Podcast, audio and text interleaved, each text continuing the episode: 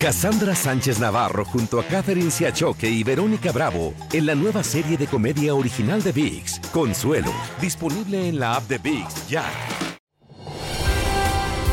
Hola, soy Jorge Ramos y a continuación escucharás el podcast del Noticiero Univisión. El programa de noticias de mayor impacto en la comunidad hispana de Estados Unidos. Hola, ¿qué tal? Muy buenas noches. Estamos transmitiendo en vivo desde la Ciudad de México, de hecho, desde el Palacio Nacional, y no es coincidencia. Estamos aquí porque el plan original era informarles a ustedes quién iba a ser el candidato, más bien la candidata oficial del partido Morena, el partido del presidente, para las elecciones de junio del 2024. Ese era el plan, pero las cosas no salieron como quería el presidente y como quería Morena. De pronto, en la tarde, Marcelo Ebrard, quien es uno de los aspirantes presidenciales, dijo que había graves irregularidades y que a su equipo no le permitieron entrar al lugar donde iban a contar las cinco encuestas que iban a determinar al ganador o más bien a la ganadora. Así que en eso estamos en este momento. El Zócalo, como ven, está cerrado, esperaban fiesta o esperaban tormenta y parece ser que la tormenta ha llegado. Tenemos una amplísima cobertura. Vamos a comenzar con Jessica Cermeño en el World Trade Center con el que iba a ser el conteo de votos y que ahora no sabemos qué es. Compañeros, compañeros, vamos a empezar la distribución de los Con este entusiasmo, el dirigente nacional de Morena, Mario Delgado, organizaba el equipo que se encargó de contar los 12.500 cuestionarios en los que los militantes del partido del presidente Andrés Manuel López Obrador votaron por quien será su candidato presidencial el próximo año. En campo, en los levantamientos, hubo presencia de la y los representantes de los aspirantes. Eh, se levantó con una tablet, ¿sí? en el electrónico. Varios candados en las boletas, hasta marcas con luz ultravioleta y un proceso avalado por cuatro encuestadoras propuestas por los aspirantes. Todo para evitar que el resultado sea cuestionado y que no se parezca en nada a los dedazos de los presidentes priistas de antaño, que elegían a su sucesor directamente. Pero horas antes de saberse los resultados, el ex canciller Marcelo Ebrard pidió reponer el proceso y denunció que usaron a la policía para que su equipo no estuviera presente en el conteo final. Pedimos que hubiera boletas para eso. Ahora resulta que la respuesta es la policía. Cada día se parecen más al PRI de antes. Pero según la dirigencia, solo el 10% de las boletas tuvieron problemas y se contaron al final. Para los críticos de Morena, la preferencia presidencial a favor de la ex jefa de gobierno, Claudia Sheinbaum, se mostró mucho antes de preguntarle a la gente. Y al mismo tiempo a celebrar lo que hacía Claudia Sheinbaum, a permitirle el uso de recursos. Según las encuestas previas, ella es la rival a vencer y tras el cierre de sus actividades de difusión hace más de una semana, ha guardado silencio como lo pedía el partido. Vamos a esperar el resultado. ¿Para qué adelantamos las vísperas? Pero el propio López Obrador ya anunció que a quien resulte ganador en la encuesta le entregará el bastón de mando como líder de la cuarta transformación. Mientras, por la oposición, la senadora Xochitl Galvez ya espera a su rival. Jessica Cermeño se encuentra con nosotros cubriendo ahí en el World Trade Center. Jessica, tengo, tengo dos dudas. Uno, ¿cuándo sabremos quién es el candidato o candidata del partido oficial? Pero lo más importante es con Marcelo Ebrard. Si él no está de acuerdo con el resultado, ¿qué haría Marcelo? ¿Se lanzaría como un candidato independiente dividiendo el voto oficial? Jorge, le preguntaron sobre qué es lo que podría hacer, si podría salirse del partido. Él no quiso responder, pero quien ya le respondió fue Alfonso Durazo, el presidente del Consejo Nacional de Morena, quien aseguró que esas irregularidades que él denuncia que no existen e incluso presentó a un notario público, quien aseguró que fueron pues los aspirantes, los representantes de Marcelo Ebrard, los que decidieron levantarse de las mesas de conteo y salirse del salón. Los planes, Jorge, son que lleguen prácticamente todos los aspirantes hasta este salón para darle a conocer a México quién será el candidato presidencial. Veremos qué es lo que pasa. Regreso contigo. Jessica, gracias. Hoy iba a ser el día de la fiesta, pero aquí está lloviendo en la Ciudad de México, se ha aguado la fiesta. Si no estuviéramos aquí para cubrir la elección del candidato del partido oficial, estaríamos hablando de la Corte Suprema de Justicia de México, que ha tomado una decisión importantísima. Hoy la Corte ha decidido que despenaliza el aborto en toda la República Mexicana. Antes era solo en dos estados, y esto quiere decir que lo hacen, están argumentando, para defender los derechos humanos y los derechos de las mujeres. Regreso un poco más adelante y le voy contigo. Jorge, y en información judicial aquí en los Estados Unidos, un empleado del sistema informático de la mansión Maralago de Donald Trump acordó cooperar con el fiscal especial que investiga el manejo indebido de documentos clasificados. Yusil Taveras aceptó testificar en la investigación a cambio de no ser juzgado en el caso por obstruir los esfuerzos del gobierno para recuperar documentos que se llevó Trump a Maralago tras dejar la presidencia. El grupo Ciudadanos por la Responsabilidad y la Ética presentó hoy una demanda para excluir al expresidente Trump de la boleta electoral de 2024 en Colorado. Argumentan que bajo la catorceava enmienda no es elegible para un cargo quien juró apoyar la Constitución, pero luego participó en una insurrección o ayudó a los enemigos. Según ese grupo, eso fue lo que hizo Trump en el ataque al Capitolio el 6 de enero del 2021. Un juez negó la petición de Kenneth Chisbro y de Sidney Powell de separar sus casos del de los otros 17 acusados, entre ellos el expresidente Trump, por intentar revertir los resultados de las elecciones presidenciales del 2020 en Georgia. Los dos también solicitaban tener cada uno su juicio por separado del otro. La audiencia fue histórica por ser la primera televisada en este caso. Lourdes del Río nos informa. Por primera vez, un procedimiento relacionado con la acusación contra el expresidente Donald Trump y otros 18 acusados en una corte de Georgia fue televisado en directo. Tras escuchar los argumentos de los defensores de dos ex abogados de Trump que solicitaban que sus casos se separasen entre sí y de los otros 17 acusados de conspirar para anular ilegalmente la derrota electoral de Trump en Georgia, el juez Scott McAfee decidió que los dos se juzgaran a la vez. Por lo tanto, el, el juicio de ellos procede el 23 de octubre.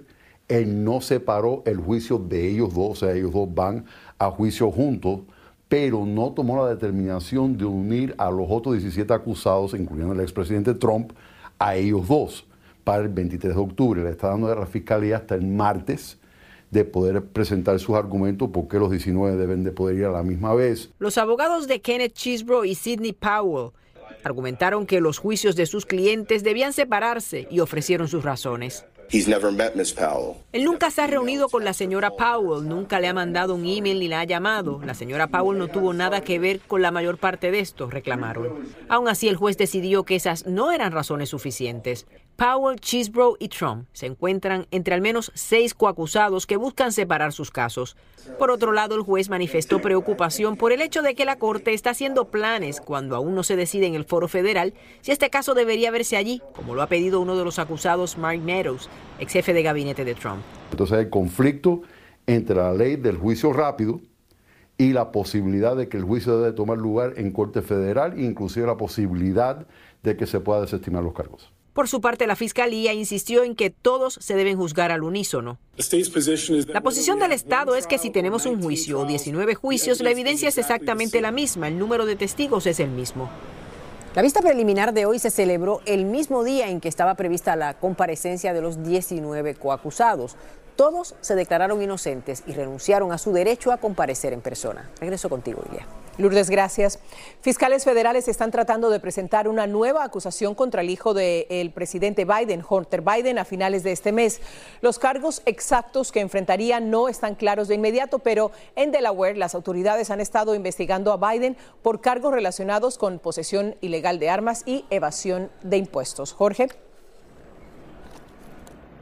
Y lea, el líder de la minoría en el Senado, Mitch McConnell, habló hoy ante la prensa sobre los recientes incidentes en que se quedó paralizado o congelado frente a varios medios de comunicación y habló claramente sobre sus aspiraciones políticas, lo que quiere hacer en el futuro y sobre cómo se siente médicamente. Claudio Seda tiene el reporte.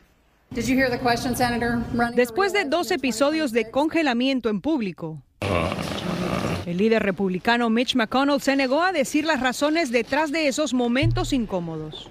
I think Dr. Monahan covered the subject. So you've had a chance to read it.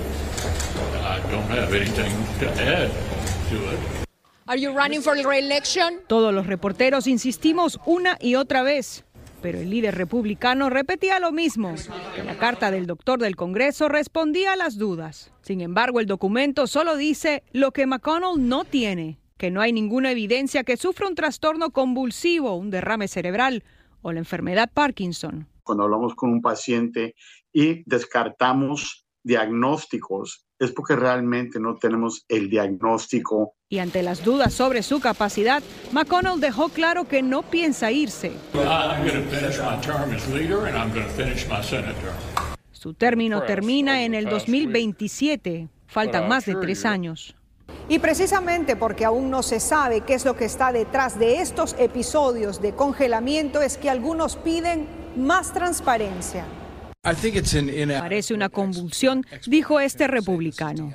Y a pesar que muchos republicanos conservadores piden que McConnell renuncie, el líder ha encontrado aliados en oponentes. Claro que sí.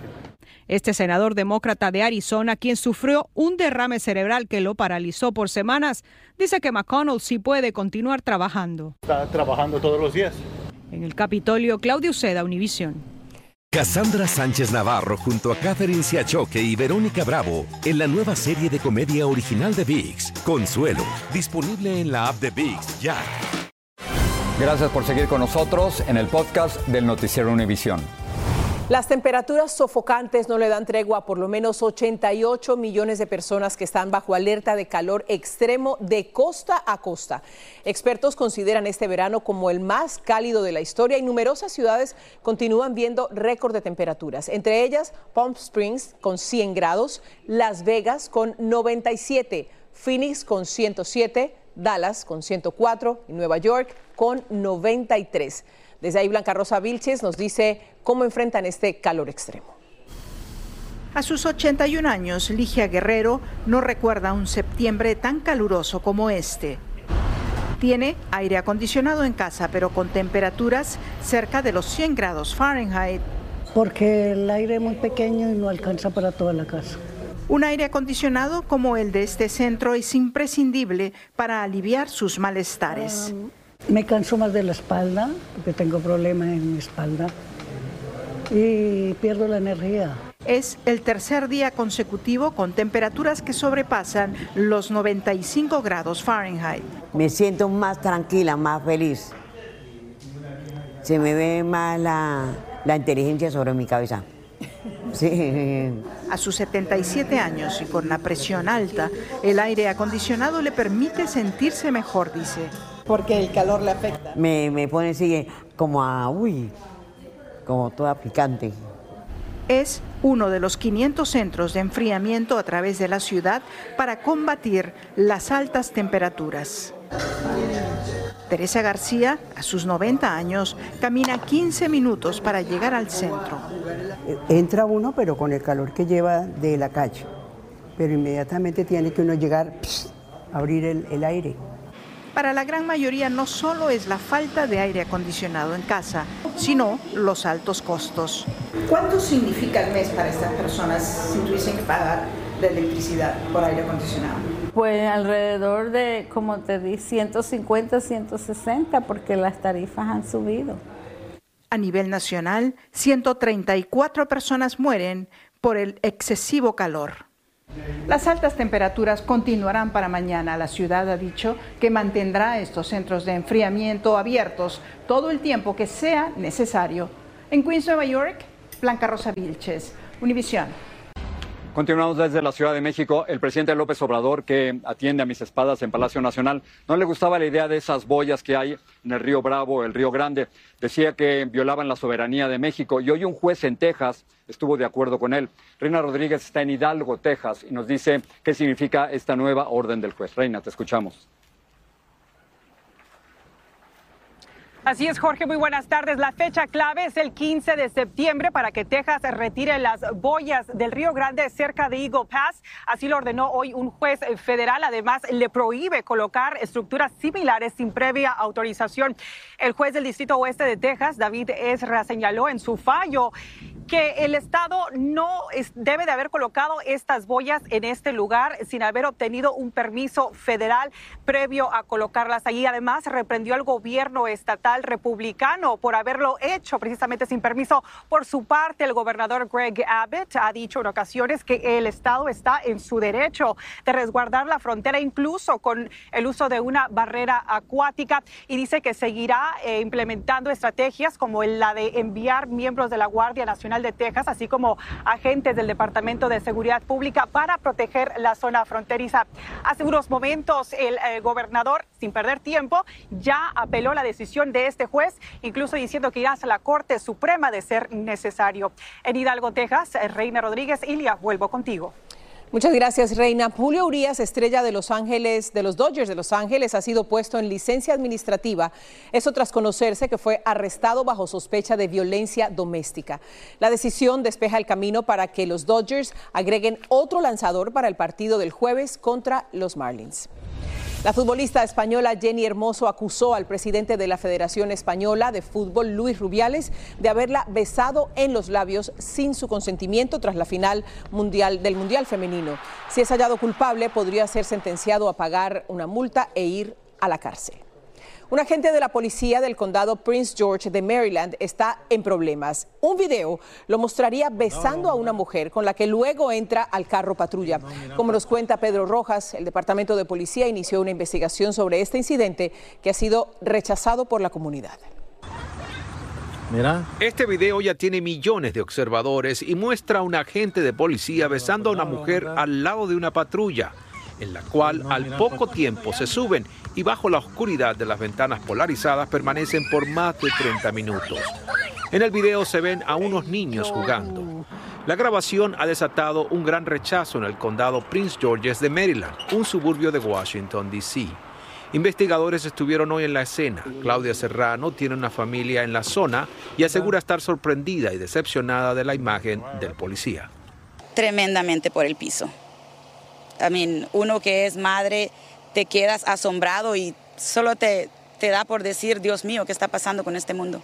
Varios medios han identificado al agente involucrado como Francesco Marlet y además se descubrió otro video que aún no ha sido relacionado en el que se ve a una mujer subiéndose a una patrulla similar en otra locación del mismo condado. La agencia policial dijo en un comunicado, tenemos conocimiento de un video que circula por las redes sociales con uno de nuestros agentes que ya ha sido identificado. Sus poderes policiales están ahora suspendidos mientras avanza la investigación.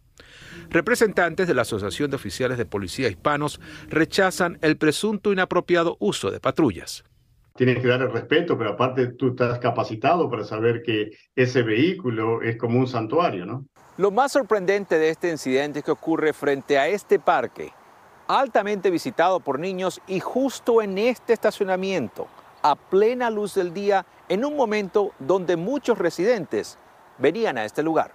Sí, I estás hablando de un oficial quien está supuesto a darnos protección. So ya solo nos queda el tener desconfianza, ya no sabemos ni en quién confiar. Vaya, para el carro, mira, para atrás la lleva, mira. La policía insiste que el caso está siendo investigado, pero el descontento comunitario es elevado. En Prince George's, Maryland, Pedro Rojas, Univisión.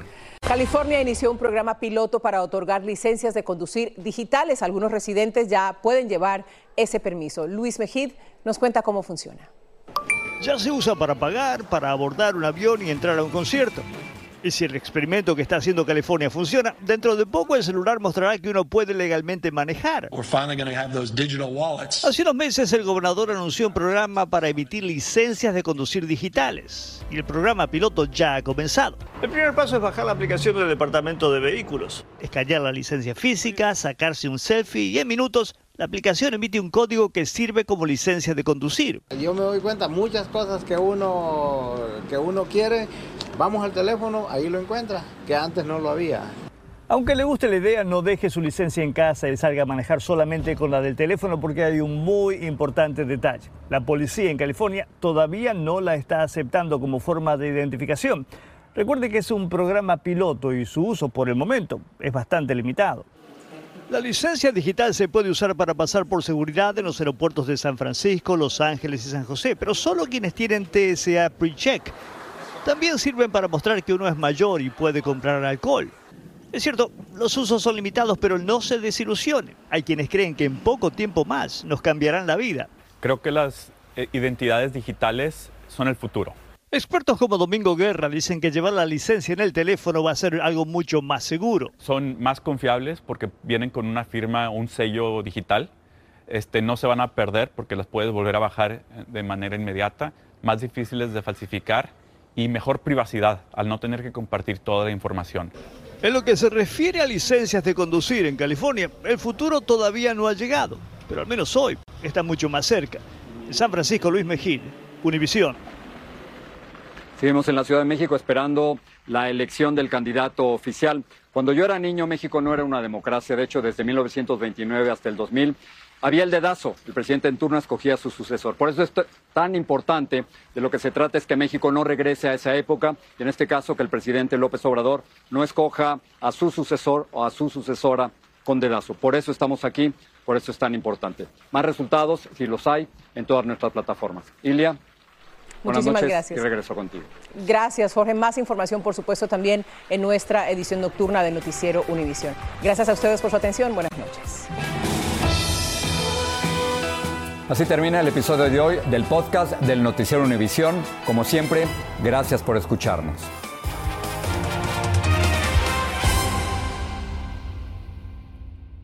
Cassandra Sánchez Navarro junto a Catherine Siachoque y Verónica Bravo en la nueva serie de comedia original de VIX, Consuelo, disponible en la app de VIX ya.